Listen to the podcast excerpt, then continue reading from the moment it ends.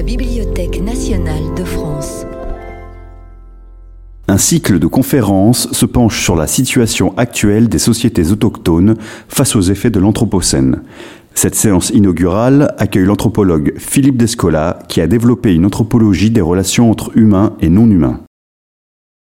Je voudrais d'abord remercier la Bibliothèque nationale pour cette invitation et aussi et surtout peut-être pour cette riche idée d'organiser un cycle de conférences sur les rapports entre les populations autochtones et l'Anthropocène en invitant des chercheurs un peu plus jeunes que moi mais que je connais bien pour la plupart. Certains d'entre eux ont été mes étudiants et donc il y aura une continuité dans ce cycle de conférences et je vous invite à revenir pour écouter chacun d'entre eux. Le nouveau régime climatique dans lequel nous sommes entrés, que l'on désigne donc parfois du terme d'anthropocène, j'ai tendance à m'en servir de moins en moins et à plutôt parler de capitalocène parce que l'anthropocène, ça suppose que c'est l'humanité en général qui est la responsable de la transformation du système Terre, alors qu'en réalité c'est un système socio-économique qui est le capitalisme qui a provoqué cela, et justement les populations autochtones ne sont pas partie prenante de ce processus, elles en sont les victimes. Mais j'utilise quand même le terme parce qu'il est devenu commun. Et ce nouveau régime climatique a rendu pathétiquement visible l'inadéquation des mots au moyen desquels nous désignons les réalités qui nous entourent ou que nous aspirons à connaître. Comment peut-on, par exemple, qualifier de phénomène naturel un état de fait, le climat, dont on mesure de mieux en mieux les dimensions anthropiques ? C'est pour ça qu'on parle d'anthropocène.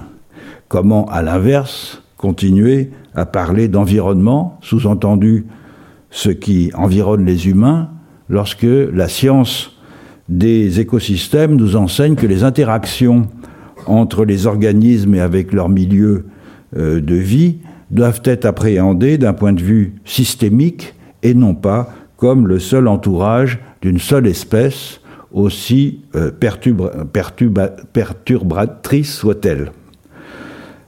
Or, il se trouve que cette inadéquation de plus en plus patente entre des mots et des choses est un phénomène dont les anthropologues ont fait l'expérience de longue date, puisque les notions clés des sciences sociales qu'ils sont conduits à employer comme un langage commun se révèlent en réalité très infidèles aux réalités qu'ils doivent décrire dès qu'ils abordent des mondes fort différents de ceux dont ils proviennent. Les notions clés des sciences sociales, des termes comme culture, nature, société, histoire, économie, politique, religion ou art, ont certes permis d'éclairer notre condition collective d'Européens et de mettre des mots sur des phénomènes qui étaient en train de prendre une autonomie perceptible entre le début du XVIIIe et la fin du XIXe siècle, une période cruciale durant laquelle ont été forgés les principaux concepts qui ont permis à l'Europe de se définir réflexivement en tant que collectif ancré dans un processus historique.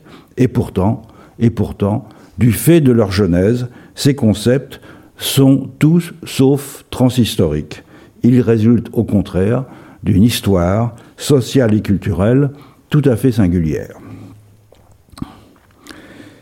Liée de façon intrinsèque au destin sociopolitique de l'Europe moderne, à son émancipation des sociétés d'Ancien Régime et à son entrée dans le capitalisme marchand puis industriel, ces concepts ont pourtant été réemployés par les sciences sociales pour décrire et expliquer des sociétés non européennes, comme si leur validité descriptive était universelle.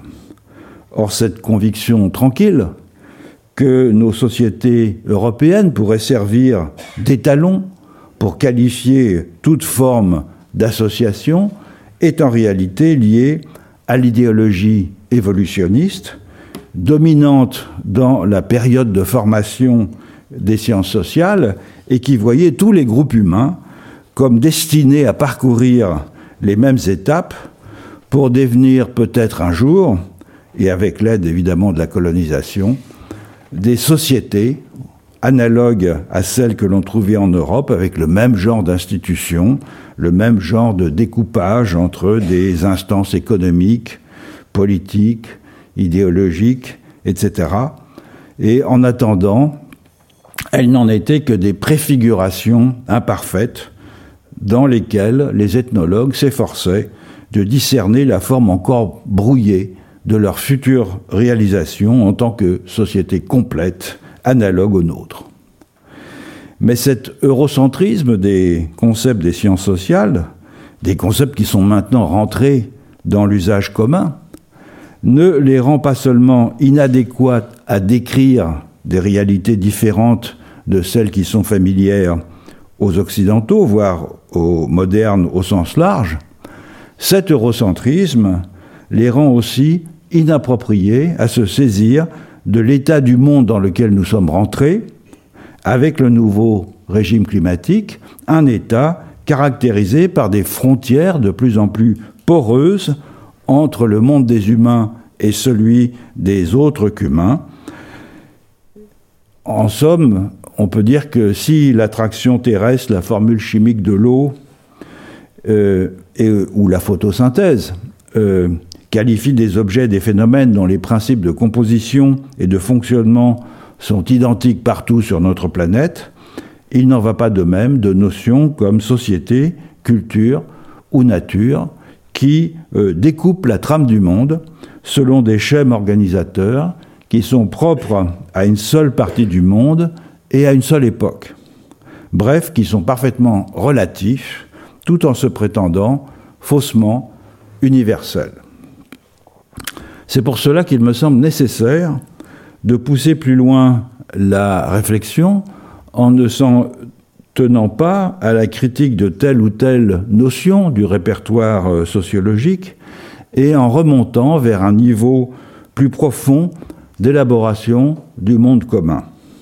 En l'occurrence, au niveau de la détection des régularités dans le monde, lesquelles, lorsqu'elles sont systématisées, ont pour effet de produire des formes de collectifs, des conceptions du sujet, des théories de l'action, des modes épistémiques, des conceptions du temps et de l'espace qui sont propres à de larges univers sociaux. En procédant de cette manière, je ne considère plus, comme il est d'usage encore dans les sciences sociales, les sociétés comme des réalités déjà constituées, c'est-à-dire comme des assemblages d'humains qui se sont donnés des conventions, mais je cherche plutôt à comprendre comment apparaissent des collectifs singuliers dont certains seulement se pensent comme des sociétés, ceux qui se sont développés en Europe à partir du XVIIIe siècle, puis qui se sont exportés dans bien des régions du monde, mais pas toutes, avec la colonisation et la globalisation des échanges. On peut appeler ça un détour ontologique. Ontologique non pas au sens où ce serait une thèse sur ce qu'il en est du monde, mais une enquête sur la façon dont les humains détectent telle ou telle caractéristique des objets pour en faire des mondes. Et c'est parce que ces modalités premières de l'identification du monde varient que les formes de collectifs que les humains vont imaginer pourront elles aussi différer. Ils seront, les humains, immergés dans des configurations politiques, des types d'échanges, des genres de relations entre eux et avec les autres qu'humains, qui varient largement et qui se transforment évidemment au fil du temps. Mon ambition est donc de faire descendre à un niveau tout à fait élémentaire la visée critique des sciences sociales pour les rendre mieux aptes à saisir la forme générale des interactions entre les êtres. De ce point de vue d'ailleurs, il ne s'agit pas ou plus seulement de sciences sociales, c'est-à-dire concernant exclusivement des ensembles intégrés d'humains, puisqu'à l'intérieur de ces assemblages très divers, les interactions à étudier et à comprendre se déroule entre des agents au statut ontologique très divers, des humains bien sûr, mais aussi des organismes, des artefacts, des représentations, des accroches et des effets physiques, des divinités, des images, des esprits et bien d'autres éléments encore. Donc la science à construire serait bien plutôt une science générale des relations, une écologie au sens large, une science encore à venir et à laquelle contribueraient toutes les disciplines qui s'occupent de ce que l'on pourrait appeler l'interagentivité, c'est-à-dire ce processus qui fait surgir des propriétés émergentes du fait de l'interaction entre des agents humains et non humains possédant des qualités différentes mais capables de s'affecter mutuellement. En attendant que cette science existe, et je l'appelle de mes vœux, j'essaye de faire cela en anthropologue, mais avec une exigence fondamentale, à savoir de situer l'analyse anthropologique à un niveau plus élémentaire que celui où elle a opéré jusqu'à présent. On ne peut pas expliquer le système des différences dans la manière proprement humaine d'habiter le monde en envisageant ces différences comme le produit dérivé de tel ou tel type d'institution, d'organisation économique, d'infrastructures techniques, de régimes de valeurs, de vision du monde, bref, de tous ces aspects des collectifs hypostasiés en instance par les sciences sociales, afin de mettre en évidence des déterminations. Tous ces aspects sont au contraire les résultats stabilisés d'intuitions plus fondamentales quant à ce que le monde contient et quant aux relations qu'entretiennent ses composantes humaines et non humaines. Et le mot donc d'ontologie m'a paru idoine pour désigner ce niveau analytique que l'on pourrait qualifié d'antéprédicatif dans le vocabulaire de la phénoménologie, mais qui, au fond, signale tout simplement une exigence d'hygiène conceptuelle. Il faut chercher les racines de la diversité des humains à un étage plus profond qui est celui des différences dans les inférences de base qu'ils font en fonction des situations à propos des sortes d'êtres qui peuplent le monde ou leur monde, et des façons dont ces êtres se lient entre eux.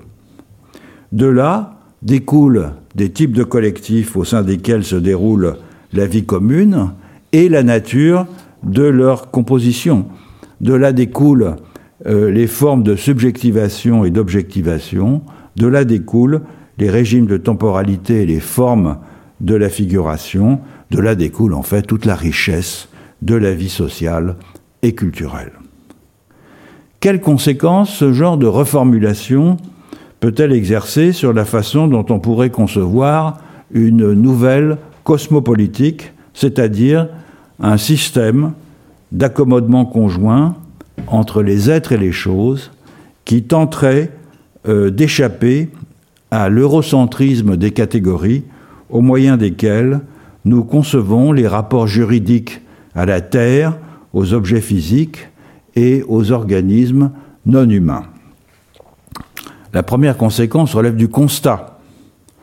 La principale différence entre les cosmopolitiques non modernes et les institutions politiques modernes tient au fait que les premières sont en mesure d'intégrer les autres qu'humains dans les collectifs ou de voir dans les autres qu'humains des sujets politiques agissant dans leur propre collectif, tandis que les secondes, les systèmes politiques modernes, confinent les non-humains à une fonction d'entourage, de ressources ou même de support à l'activité symbolique.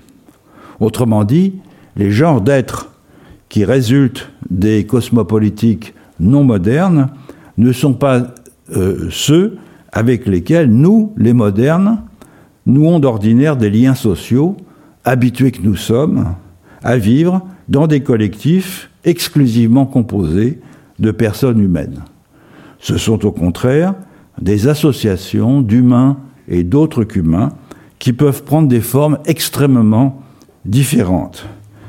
Par exemple, et si l'on examine attentivement, quelles sont les composantes de ce que les ethnologues appellent un groupe de filiation. Ça fait partie de notre jargon, c'est un clan par exemple, ou un lignage, non pas tel que l'anthropologie définit cette notion, à savoir un ensemble d'humains issus d'un ancêtre commun, mais tel que conçoit cette notion, un peuple où de semblables unités existent, alors on s'aperçoit qu'elles contiennent bien plus que des humains. Je vais en prendre rapidement deux exemples.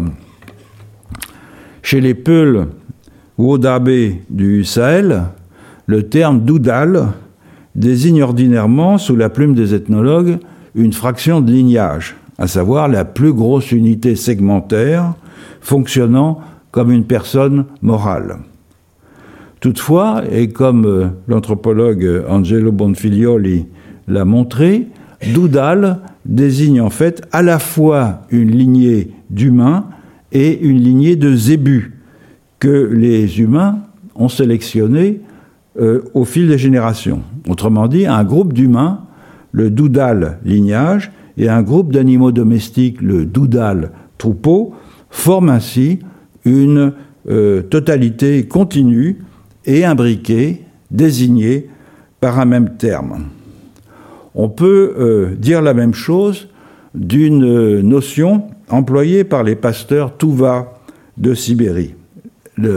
Cette notion, c'est, dans la langue des Touva, Al-Kodan, et dont la signification est plus large encore que celle de Doudal. Charles Stepanov, qui est un ethnologue qui a travaillé chez les Touva, explique en effet que Al-Kodan réfère à la fois à un campement, à ses occupants humains, à ses chiens et à son troupeau, à ses yourtes, à ses enclos et aux pâtures qui débordent. En sorte que les humains, les non-humains et la terre se voient inextricablement incorporés dans cette notion. Et la solidarité de tous les membres de ce collectif, qui paraît ontologiquement hybride, pour nous à tout le moins, devient évidente en période de crise, lorsque le troupeau est affecté par une épizootie. Les humains souffrent de cauchemars, et c'est un signe de ce que l'Al-Kodan, dans son ensemble, est attaqué par des esprits malveillants. En conséquence, c'est tout l'Al-Kodan qui doit être traité par un chaman. Je rajoute que les Mongols ont une notion tout à fait analogue. Le cas de ce que l'on appelle dans les Andes un aliu est encore plus frappant. Dans la littérature ethnographique, le terme quechua aliu est traditionnellement défini comme un groupe de parenté, un lignage ou une communauté autochtone possédant une assise territoriale et s'engageant dans des actions communes, notamment des actions rituelles. Or, lorsque l'on regarde en détail l'ethnographie des communautés andines, il est évident qu'un aliu est beaucoup plus qu'un groupe humain. Il comporte aussi des plantes, des animaux, des esprits du lieu et bien d'autres choses encore. Écoutons ce que dit à ce propos Justo Ocha, un informateur de Marisol de la Cadena, dans la région de Cusco. Je le cite. « Un aliu est comme un tissu, et toutes les choses du monde, les gens, les animaux, les montagnes, les plantes, sont comme les fils qui forment les motifs. Les êtres de ce monde ne sont pas seuls. » De même qu'un fil tout seul n'est pas un tissu, un humain, runa en quechua, est toujours en aliu avec d'autres êtres. C'est cela, aliu. Fin de la citation. Autrement dit, dans le clan, le lignage, le groupe totémique ou l'aliu, il y a toujours beaucoup plus que des hommes, des femmes, des enfants, vivants et morts. Il y a aussi des animaux, des plantes, des territoires, des divinités, des esprits, des sanctuaires, des agents pathogènes, des savoirs et des savoir-faire, et mille autres choses encore nécessaires à la vie. Et ces composantes sont présentes dès l'origine. Elles sont constitutives de l'unité mixte que forment ces segments et ne sont pas rajoutées après coup comme un décor suggestif pour le théâtre des actions humaines ou comme de simples pourvoyeurs de métaphores pour mieux exprimer la socialité de ces actions ainsi que les sciences sociales ont tendance à les traiter. Aussi, l'idée selon laquelle l'unité d'analyse de l'anthropologie est fournie par les seuls humains constitue un blocage qui a obscurci l'analyse des dimensions proprement politiques de la vie collective ailleurs que dans les sociétés modernes. Il y avait certes des raisons à cela, et même de bonnes raisons. L'anthropocentrisme de la modernité plonge ses racines philosophiques dans la lutte contre l'ordre organique de l'Ancien Régime, qu'accompagne le développement de l'individualisme, socle de toute légitimité, ce qui a eu pour résultat de promouvoir des institutions et des régimes d'existence en rupture franche avec les assemblages pré-révolutionnaires. Que s'est-il passé en effet du point de vue de la recomposition des rapports entre humains et autres qu'humains entre la fin du XVIe et le XIXe siècle, d'abord en Angleterre, puis dans le reste de l'Europe et aux États-Unis. Les segments hiérarchisés des collectifs à ordre statutaire se sont décomposés pour libérer une foule immense d'individus humains, égaux en droit, mais que des disparités concrètes continuent de séparer, tant à l'intérieur des communautés particulières où ils sont répartis, qu'au sein de l'agrégat formel que ces communautés constituent tout ensemble dans ce qu'on appelle le concert des nations. Les cosmos mixtes que chaque collectif avait taillés à ses mesures se sont dilués dans un univers infini, peu à peu reconnu comme tel par tous ceux qui, indépendamment de leur position sur la surface de la Terre, admettent l'universalité des lois non humaines qui la régissent. Et surtout, la cité de Dieu s'est fragmentée en une multiplicité de sociétés, précisément, d'où les non-humains ont été bannis, en droit sinon toujours en fait, donnant ainsi naissance à des collectifs de même nature et donc comparables, quoique longtemps réputés inégaux entre eux, sur une échelle évolutive, en raison notamment de l'incapacité apparente dont quelques-uns de ces collectifs semblaient faire preuve, incapacité d'expulser du cœur de leur vie sociale les non-humains de toutes sortes qui y étaient accommodés. Bref, l'invention des collectifs modernes passe par une épuration radicale. On a fait sortir les non-humains de la cité pour n'y laisser que les humains, seul sujet de droit. Et la représentation que les modernes se sont donnée de leur forme d'agrégation politique a ensuite été transposée à l'analyse des sociétés non modernes, en même temps qu'une kyrielle de spécificités comme le partage entre nature et culture, entre croyances et savoirs, entre faits et valeurs, ou plus simplement l'idée qu'un clan, un lignage, ou un aïou ne contient que des humains. C'est avec cette conception à la fois eurocentrique et anthropocentrique du politique que l'on doit rompre.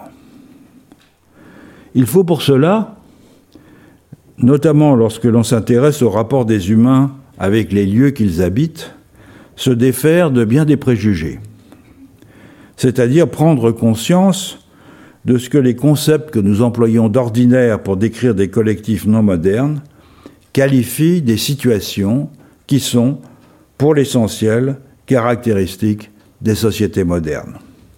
J'en donnerai deux exemples. Le premier concerne l'idée d'appropriation en général et plus particulièrement d'appropriation d'un territoire.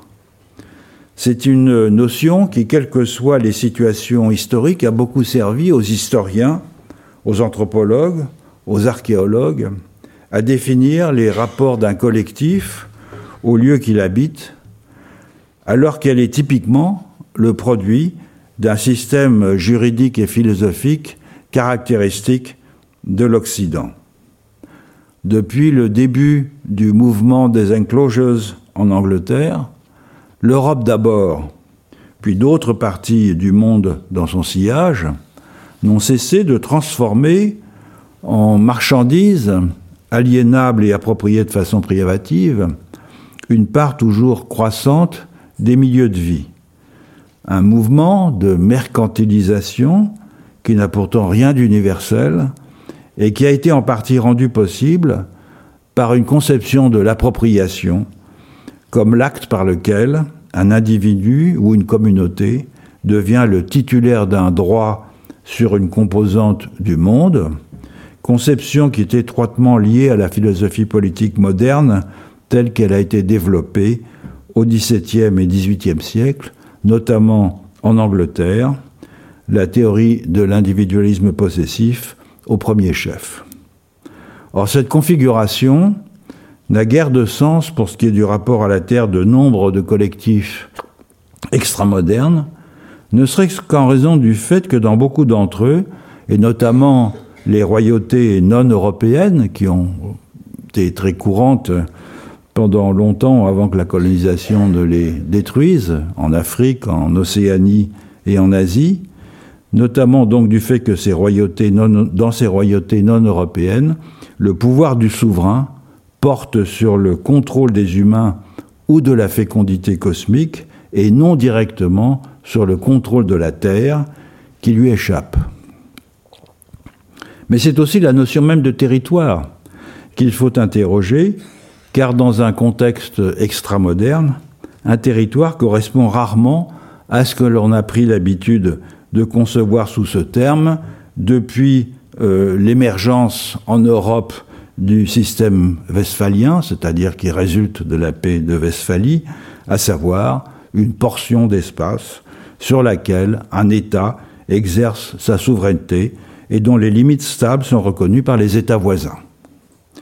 Il est en effet courant qu'un même espace physique puisse être utilisé comme territoire par différents groupes humains. C'est le cas du partage de ressources différentes dans un même milieu par des agriculteurs et des chasseurs-cueilleurs ou des pasteurs nomades. Les exemples sont légion en Afrique, en Amérique du Sud et en Asie.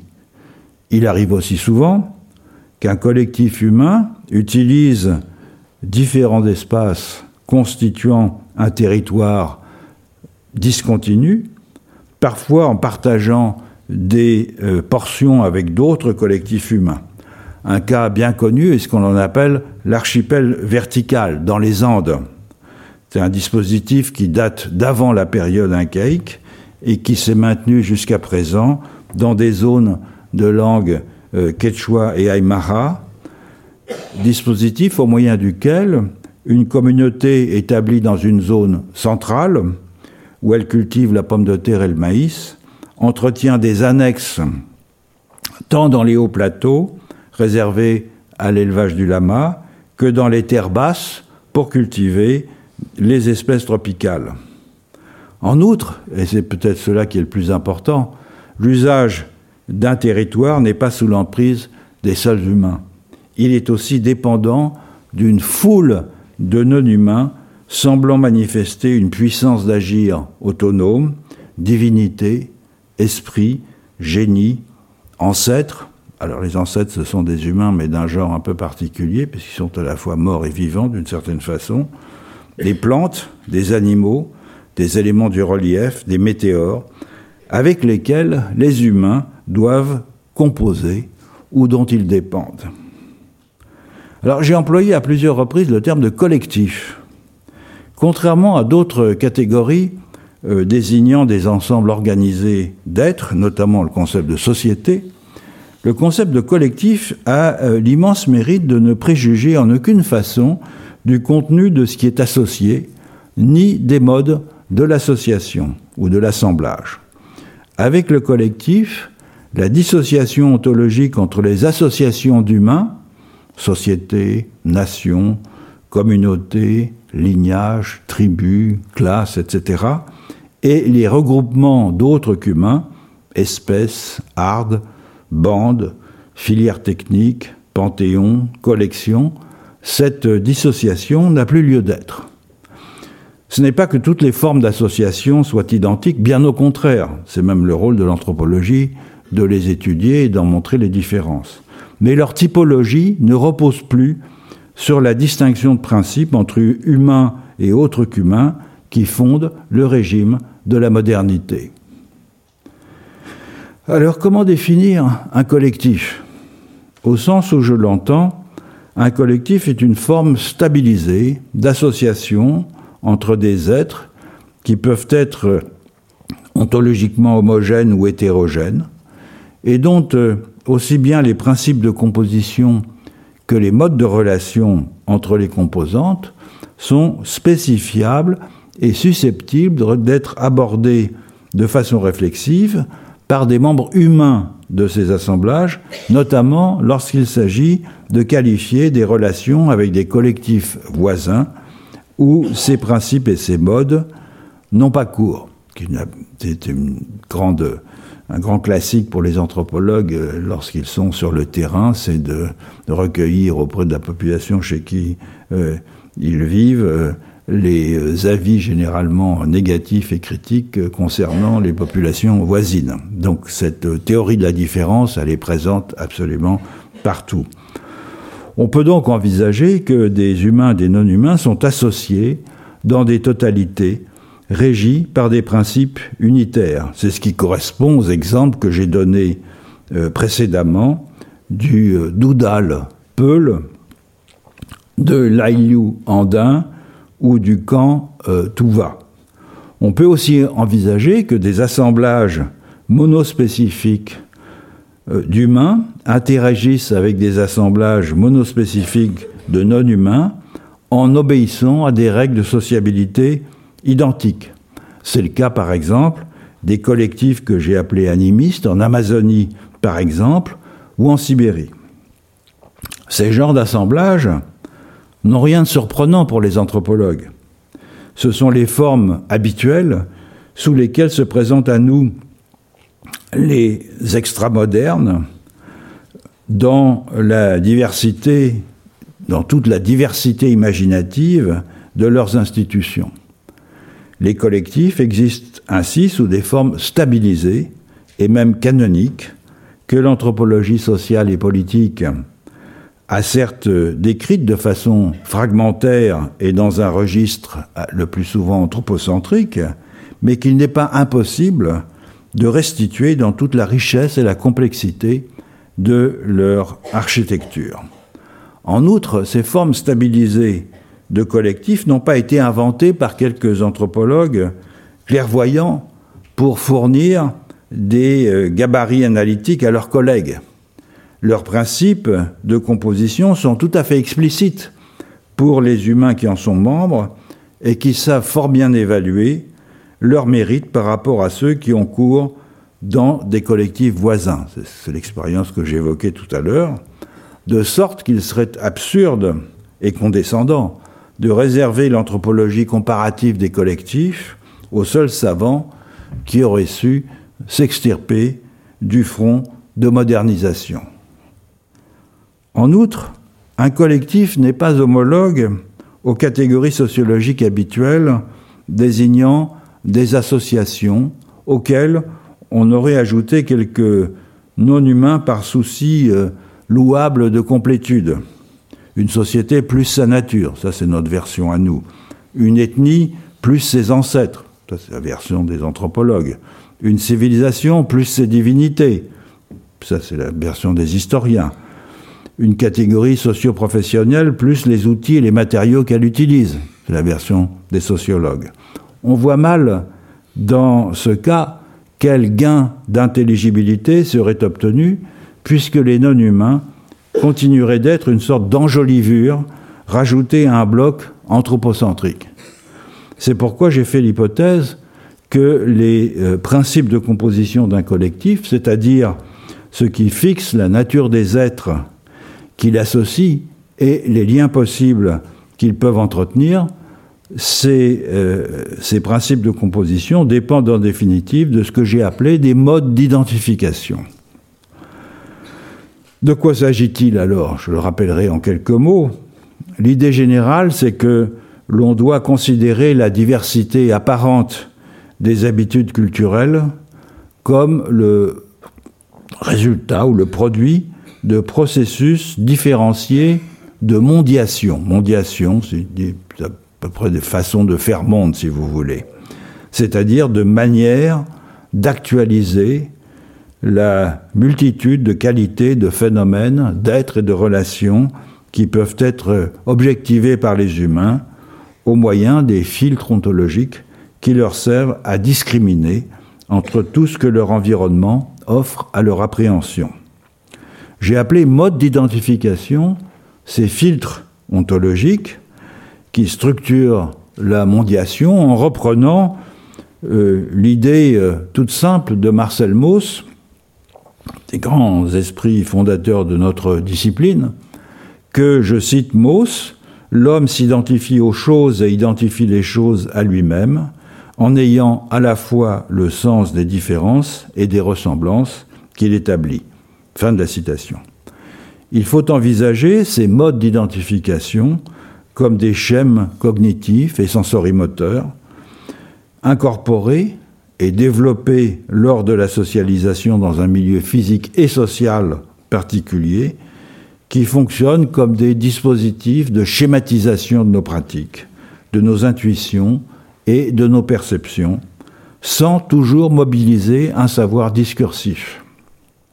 Autrement dit, c'est ce genre de mécanisme qui nous permet de reconnaître certaines choses comme significatives et d'en ignorer d'autres, d'enchaîner des séquences d'actions sans avoir à y réfléchir, comme lorsque nous, dans un état semi-comateux, nous préparons notre petit déjeuner, d'interpréter d'une certaine manière des événements et des énoncés, de canaliser nos inférences quant aux propriétés des objets présents dans notre environnement.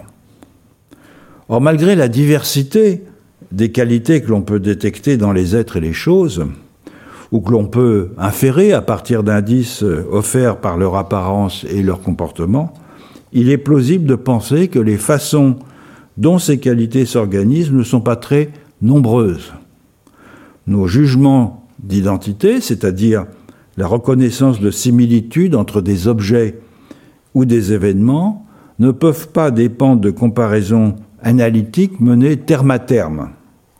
Pour des raisons d'économie cognitive, parce que ces comparaisons analytiques menées terme à terme nous prendraient beaucoup trop de temps, ces comparaisons doivent pouvoir s'opérer rapidement et de façon non consciente, par induction, à partir de schèmes partagés qui sont autant de dispositifs permettant de structurer les qualités perçues et d'organiser les comportements. Donc à partir d'une expérience de pensée assez simple, j'ai fait l'hypothèse qu'il n'y avait pas plus de 4 modes d'identification, c'est-à-dire de manière de systématiser les inférences ontologiques, c'est-à-dire quant aux propriétés des choses et des êtres, chacune étant fondée sur les genres de ressemblances et de différences que les humains décèlent entre eux et les non-humains sur un double plan physique et moral. En effet, face à un autrui quelconque, humain ou non-humain, je peux supposer soit qu'il possède des éléments de physicalité et d'intériorité identiques aux miens, et j'ai appelé ça le totémisme, soit que son intériorité et sa physicalité sont distinctes des miennes et qu'il faut pour cela établir entre cette myriade de différences des relations de correspondance, et j'ai appelé cela l'analogisme, soit encore que nous avons des intériorités similaires et des physicalités hétérogènes, et j'ai appelé ça l'animisme, soit enfin que nos intériorités sont différentes et nos physicalités analogues, et j'ai appelé ça le naturalisme. Je ne vais pas revenir sur le détail de ces modes d'identification dont j'ai décrit les caractéristiques dans plusieurs de mes livres. Ce qui m'importe surtout depuis quelques années, c'est d'éprouver la pertinence de ces schèmes en examinant leur rendement analytique pour rendre compte des variations structurelles dans des champs de pratiques et de représentations très diverses. C'est pour ça que je me suis intéressé par exemple à la figuration et à la manière dont ces schèmes organisaient la production des images dans un livre que j'ai publié il y a 2 ans sous le titre « Les formes du visible ». Comment, par exemple, l'animisme, le totémisme, le naturalisme et l'analogisme s'instituent dans des ontologies qui vont privilégier tel ou tel de ces modes comme principe d'organisation du régime des existants, et comment chacune de ces ontologies, à son tour, va préfigurer un type ou un genre de collectif plus particulièrement adéquat au rassemblement dans un projet commun des types d'êtres qu'elles distinguent et à l'expression complémentaire de leurs propriétés dans la vie pratique. La démarche, on le voit, est franchement ontologique. Pourquoi ? Parce que, à rebours de l'approche la plus commune encore en sciences sociales, ce ne sont pas les catégories dominantes de la vie sociale qui servent ici de gabarit pour penser le monde. Selon la fameuse formule de Durkheim, la religion c'est la société transfigurée, ce sont au contraire les principes organisateurs des cosmologies, la nature des êtres qui les peuplent et les relations qu'il leur est loisible de tisser entre eux qui vont définir la forme singulière que prennent ces assemblages exclusifs d'humains que nous appelons société, des assemblages que la sociologie des modernes a découpés à la hache dans le tissu du monde pour en faire le modèle de toute existence collective, parce qu'ils étaient plus visibles que les autres du fait qu'ils se définissent précisément de façon réflexive par ce qu'ils excluent, à savoir les autres qu'humains. Il m'a paru préférable d'admettre que ce sont des principes plus élémentaires, analytiquement antérieurs aux catégories sociales, qui engendrent les assemblages d'humains et d'autres qu'humains, que j'appelle des collectifs, et qui conditionnent les caractéristiques de ces derniers. Bref, c'est le niveau ontologique et cosmologique qui détermine et explique le niveau sociologique, et non l'inverse. Alors comment concevoir, dans cette perspective, de nouvelles cosmopolitiques ? D'abord, en reconceptualisant ce qui doit être pour nous un bien commun, c'est-à-dire en étendant le périmètre de ce que cela signifie bien au-delà des objets habituels, l'air, l'eau, les plantes sauvages, etc., pour y inclure aussi le climat, la biodiversité, l'atmosphère, la connaissance, la santé, la pluralité des langues ou des environnements non pollués. Ceci implique, bien évidemment, de bouleverser la notion habituelle d'appropriation comme l'acte par lequel un individu ou un collectif devient titulaire d'un droit d'usus et d'abusus sur une composante du monde et d'envisager un dispositif dans lequel ce serait plutôt des écosystèmes ou des systèmes d'interaction entre humains et autres qu'humains qui seraient porteurs de droits dont les humains ne seraient que des usufruitiers ou, dans certaines conditions, des garants. Dans un tel cas, l'appropriation irait des milieux vers les humains et non l'inverse. Une telle révolution, car c'en est une, devrait conduire à un changement dans les mécanismes de représentation. J'entends par là la délégation de responsabilité ou de libre arbitre permettant à des agents engagés dans les collectifs d'humains et de non-humains de faire valoir leur point de vue par personne interposée dans la délibération sur les affaires communes. du fait notamment de la distinction entre les choses et les personnes. Héritée du droit romain, cette faculté de représentation n'est accordée à présent de façon directe qu'aux humains.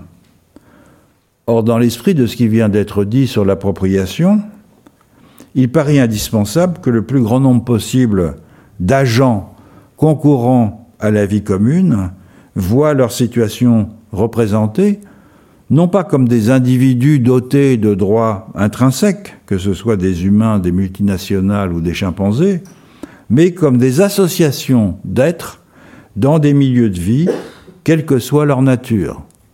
Des bassins versants, des massifs montagneux, des villes, des quartiers, des littoraux, des zones écologiquement sensibles, des mers, etc. Une véritable écologie politique, une cosmopolitique, donc de plein exercice, ne se contenterait pas de conférer des droits intrinsèques à la nature sans lui donner de véritables moyens de l'exercer, ainsi que l'a fait la Constitution de l'Équateur il y a quelques années.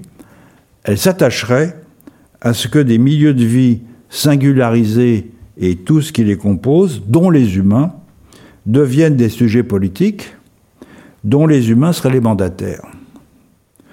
Pourrait ainsi prendre une expression politique concrète ce que j'ai appelé l'universel relatif, à savoir l'idée que des systèmes de relations, plutôt que des qualités attachées à des êtres, devraient le former, le fondement d'un nouvel universalisme des valeurs. Dans leur rôle de mandataire, les humains ne seraient plus la source du droit légitimant l'appropriation de la nature à laquelle ils se livrent, ils seraient les représentants très diversifiés d'une multitude de natures dont ils seraient devenus juridiquement inséparables. Notons qu'une telle conception n'est étrange de prime abord qu'au regard des fondements individualistes de notre présent système juridique et politique. Car l'ethnologie et l'histoire nous offrent, par ailleurs, maints exemples de collectifs dans lesquels le statut des humains est dérivé non des capacités universelles réputées universellement attachées à leur personne, mais de leur appartenance à un collectif singulier, mêlant indissolublement des territoires, des plantes, des montagnes, des animaux, des sites, des divinités et une foule d'autres êtres encore, tous en constante interaction. Dans de tels systèmes, les humains ne possèdent pas la nature, ils sont possédés par elle. C'est quelque chose qui revient comme un leitmotiv dans beaucoup d'ethnographies de pas mal de régions du monde. Ou bien, comme le disent les habitants de la ZAD de Notre-Dame-des-Landes, nous sommes la nature qui se défend. Qu'est-ce qui me permet de penser que ces propositions ne sont pas complètement utopiques ? Eh bien, d'abord, des expériences comme la ZAD de Notre-Dame-des-Landes, justement, et comme dans de nombreux autres cas de collectifs humains de par le monde, qui réclament des droits et qui parfois les obtiennent, non pas seulement pour eux-mêmes, pour protéger une ressource ou pour protéger un territoire dont ils revendiqueraient l'usage exclusif, mais parce qu'ils souhaitent protéger une relation singulière entre humains et autres qu'humains se déployant dans un milieu singulier. Je n'en prendrai qu'un exemple que j'affectionne particulièrement et qui me paraît hautement significatif, celui de Sarayaku, une communauté amérindienne de l'Amazonie équatorienne, menacée de spoliation territoriale par des prospections pétrolières. Dans un document que des membres de cette communauté présentèrent à la COP21 en 2015, ceux-ci demandaient la reconnaissance nationale et internationale du territoire qu'ils partagent avec une foule d'autres êtres comme une nouvelle catégorie légale d'air protégé sous le nom générique de Kawsak Sacha, forêt vivante en quichua. Et la définition qu'il donnait de Kawsak Sacha était la suivante Cela, je les cite, « Cela signifie que la forêt est entièrement composée d'êtres vivants et des relations de communication que ces êtres entretiennent. Tous ces êtres, depuis la plante la plus infime jusqu'aux esprits protecteurs de la forêt, sont des personnes, runa, qui vivent en communauté et développent leur existence de manière analogue à celle des humains. C'est pourquoi l'objectif est non seulement de préserver les territoires des peuples premiers, mais aussi de préserver la relation matérielle et spirituelle que ces peuples tissent avec les autres êtres qui habitent la forêt vivante. » Fin de la citation. Il ne s'agit donc pas ici de donner des droits à la nature en général, qui demeure une abstraction, puisque celle-ci n'est pas définissable dans des limites particulières, ou à des plantes et des animaux qui seraient vus comme des sortes d'humains en curatelle, ou encore de protéger un espace du fait des ressources physiques qu'il contient, qu'il s'agisse de biodiversité ou d'objets naturels transformables en marchandises. Ce qui est le sujet de droit politique, ce ne sont ni les humains, ni les autres qu'humains, mais les relations tout à fait singulières qu'ils tissent entre eux. Une autre raison d'espérer, c'est que des États ont commencé effectivement à reconnaître des droits, non pas à des communautés humaines, mais à des entités écologiques qui deviennent ainsi des sujets juridiques et politiques, des personnes morales susceptibles de faire valoir leur point de vue par l'intermédiaire des mandataires humains dont ces entités écologiques constituent le milieu de vie. Le cas le plus connu, le plus couramment cité, est la rivière Wanganui en Nouvelle-Zélande, dont la personnalité juridique a été acquise grâce aux pressions des communautés maoris établies le long de son cours, mais les cas se multiplient tout autour du monde, y compris en Europe.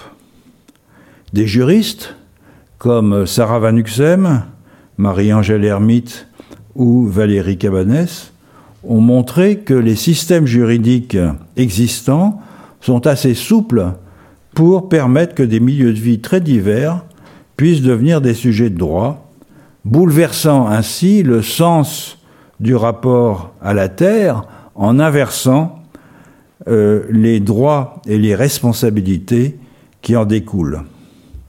Finalement, ce que les historiens et les anthropologues montrent, ceux qui vont me succéder dans ce cycle de conférences vont montrer aussi, c'est que l'utopie peut très bien changer de camp, puisque ils apportent la preuve que d'autres manières d'habiter le monde et d'y subsister sont possibles, puisque certaines de ces manières, aussi improbables qu'elles puissent paraître, ont été explorées ailleurs ou jadis. L'avenir n'est donc pas un simple prolongement linéaire du présent. C'est la grande menace contre laquelle il faut lutter. C'est ce que mon collègue et ami François Hartog appelle le présentisme, c'est-à-dire l'idée que le monde n'est qu'une prolongation infinie d'une situation présente. L'avenir est gros de potentialités inouïes dont nous devons imaginer la réalisation afin d'édifier au plus tôt une véritable maison commune avant que l'ancienne ne s'écroule sous l'effet de la dévastation désinvolte auxquelles certains humains l'ont soumis. Merci.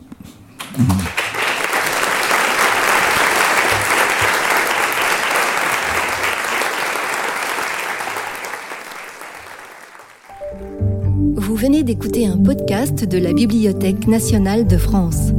Retrouvez les conférences, rencontres et créations de la BnF sur toutes les plateformes de podcast ainsi que sur le site bnf.fr.